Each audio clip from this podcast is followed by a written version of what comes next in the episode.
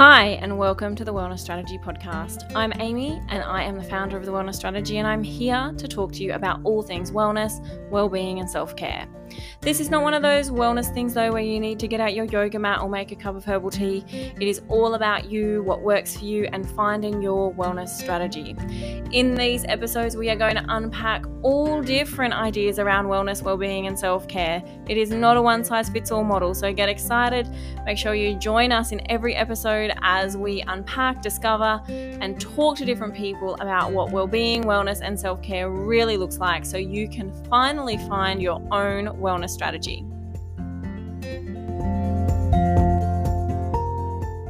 This is our first episode. Super exciting. Something I have been meaning to do for a really long time and don't know why I didn't start.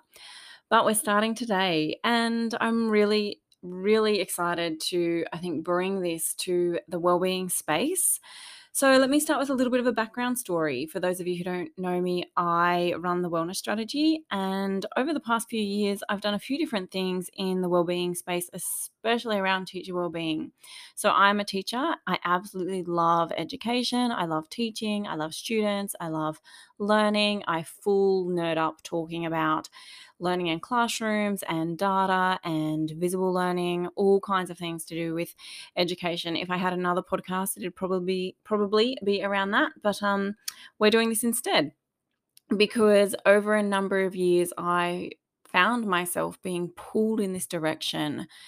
As much as I love teaching, I definitely could see over time how much it was impacting uh, people being able to teach or be a person. I think the teaching space has become really overcrowded with all kinds of things that we expect teachers to do. And I was constantly getting asked for advice and tips and tricks on how to manage well-being from different educators and colleagues and found myself in a position where I felt like whilst the profession was getting busier and busier, I was able to manage that. Now, I am certainly not in any way 100% together all the time. I, like everyone else, have my up and down moments and my good and bad days, and sometimes things get the better of me.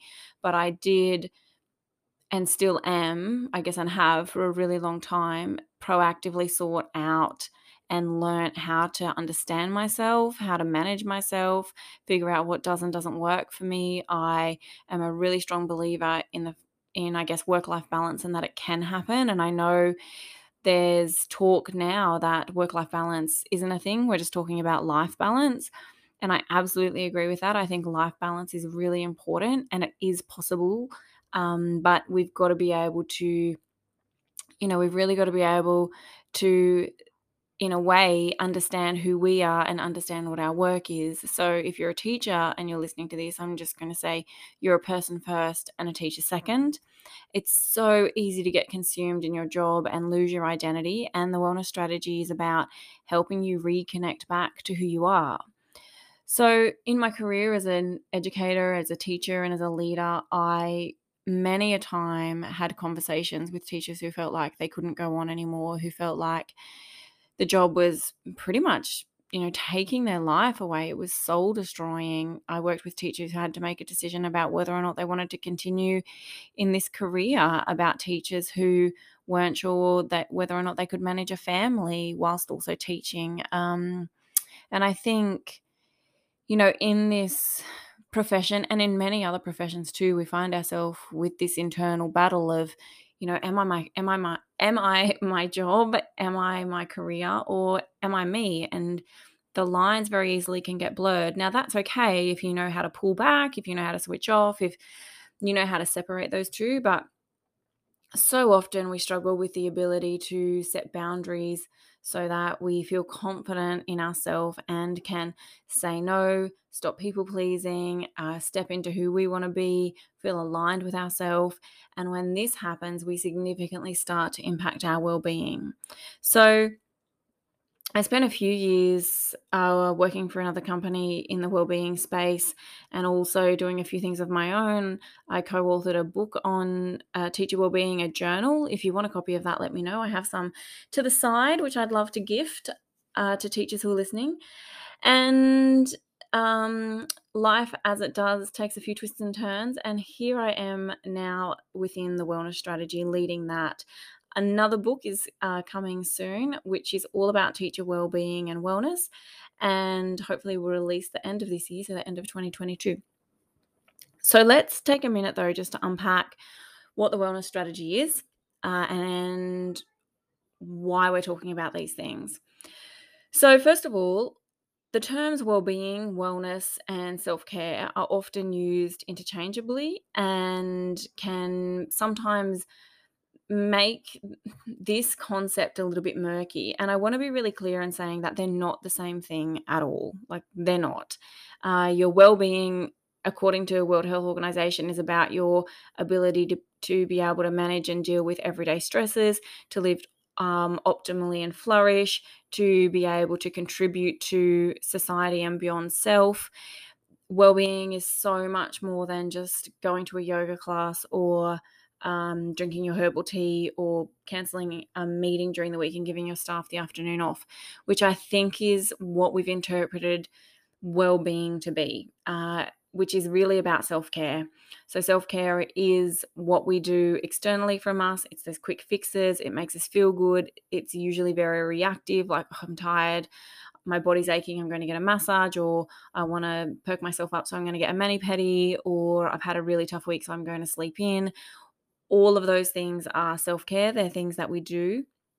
Yes, some do impact our psychological well-being but they are very much subjective well-being so there's two sides to well-being subjective and psychological subjective being our self-care and psychological being more about our state because well-being really is about who we are it's about how we're being it's about our state and then the self-care side of that is what we do now wellness is similar to well-being in the sense that it's about how you feel and the reason we have used the word wellness in the wellness strategy is because wellness implies that we are on the journey to being well.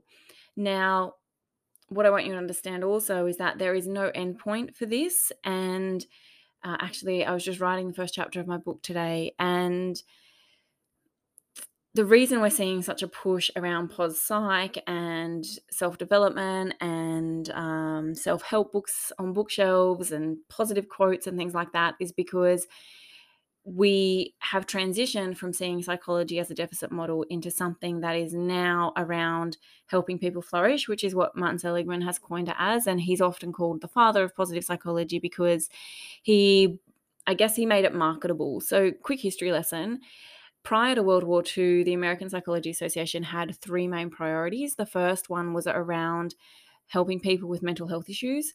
The second was around helping everyday people just be happier. And the third one was around working with those who were gifted and talented. Now, following World War II, because there were so many people coming out of that experience, um, the American Psychology Association decided to focus on, pretty much due to funding, psychology as helping people with mental health issues and suffering. And so for us, we learned that psychology, uh, um, seeking out psychologists, working with psychologists, seeking help is done so when you're at a deficit, when in actual fact, that was never the intention of psychology at all.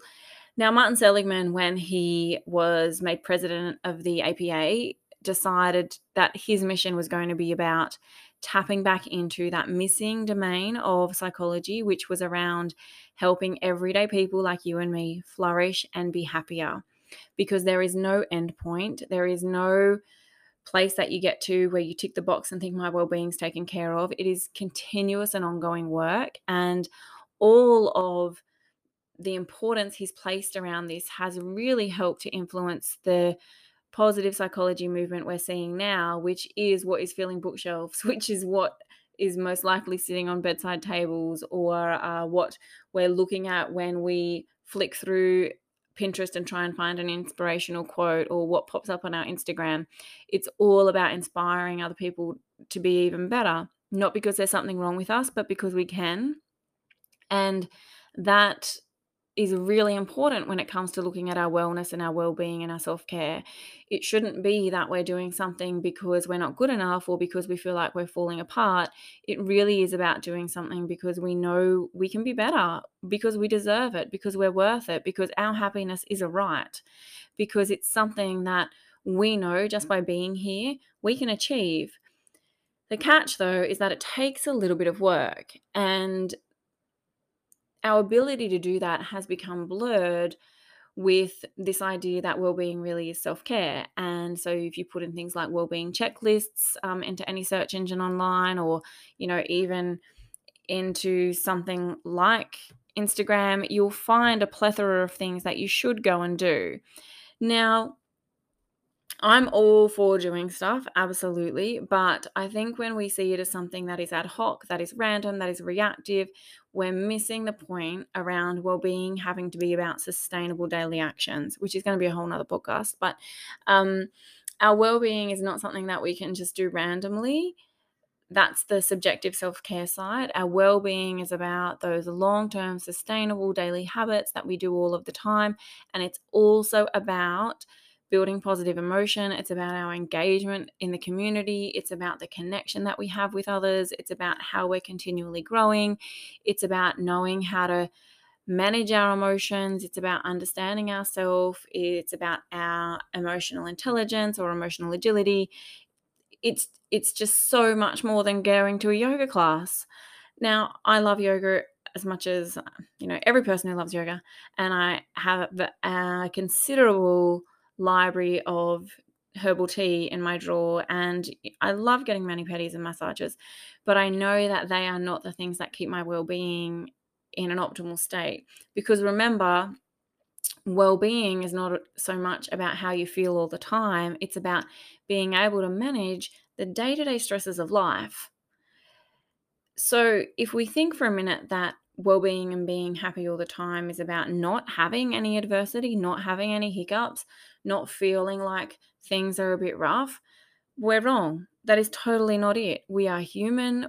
Life has its ups and downs.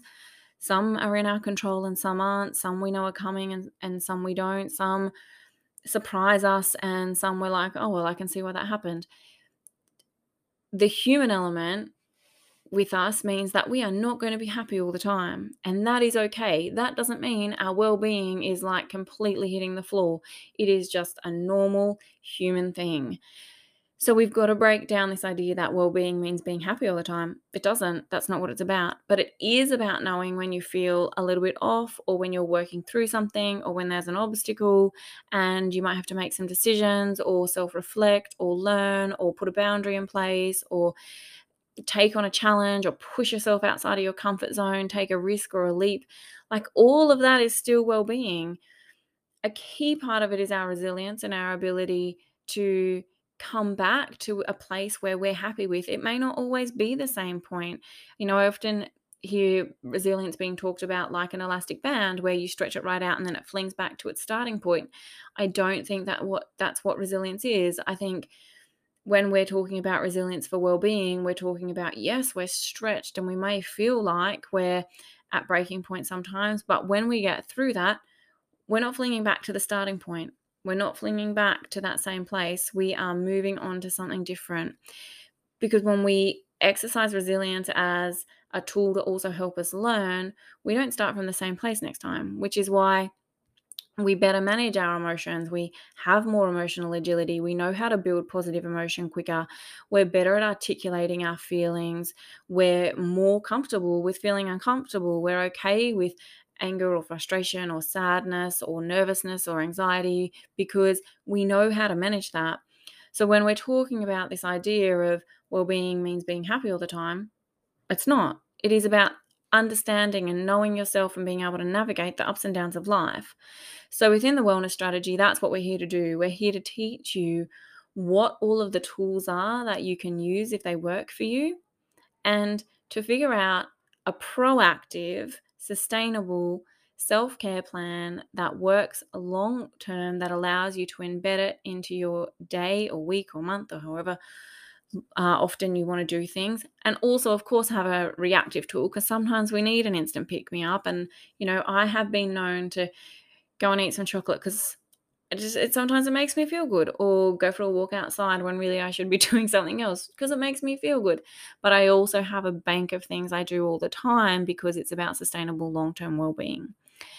Now i quickly want to touch on too before we finish this idea that it's a one size fits all thing. It's not You cannot solve this well-being issue, especially what we're seeing in schools and workplaces, with a one size fits all approach. Not everyone wants to put lycra on and go to a yoga class, and that is okay. Not everyone wants to attend morning teas and eat cake, and that is okay. Not everyone needs a meeting free week because they have reports to write, or they have lessons to plan, or they have books to mark. So, even though you're giving them a meeting free week, it's not really reducing workload because there's always something to do. Now, not to say meeting free weeks aren't useful, they totally are, but it's about how we use that time, right? My point is, it's not a one size fits all model. We have to stop thinking that if we just go through the checklist, well-being will be taken care of because it won't be. It's not how it works. Just because you do the thing doesn't mean that your wellness is taken care of forever. We've got to keep doing the things. We've got to keep revisiting checklists. We've got to keep building them, adapting them, changing them. And sometimes we shouldn't even be using them because our well being habits should be so well ingrained we don't need to tick it off on a box, on a list, highlight it. We don't need a reminder because we just do the thing because it becomes part of who we are. So that's what we're about. We're about helping you understand what well being really is. We're about helping you work towards your optimal state of wellness, but totally being okay when you're not there because you have the tools and strategies and systems that you can use to know how to get back to where you want to be. And we're about helping you find your version of self care in a way that works for you, no matter what's going on with your life. Because it won't look the same all the time because we're all human. We're a person first and a teacher second, or whatever your career or status is. You're a person first. You are not what you do that's it. That's what we're about. I think this is going to be really exciting. Our plan is to hear me just waffle and riff on sometimes. So if you enjoyed that, let me know. Uh, we're also going to be taking requests. So if there's anything you want me to cover, jump on uh, and let me know or find me on socials. And you can most certainly let me know whatever your topic is. And then lastly, we're going to interview some really cool people who have figured out their version of wellness or have insight into their own wellness strategy and well-being and self-care because you never know what they're doing and it might be able to help you too. So I will chat to you next time. That's it for now. And as always, if you need anything, please reach out.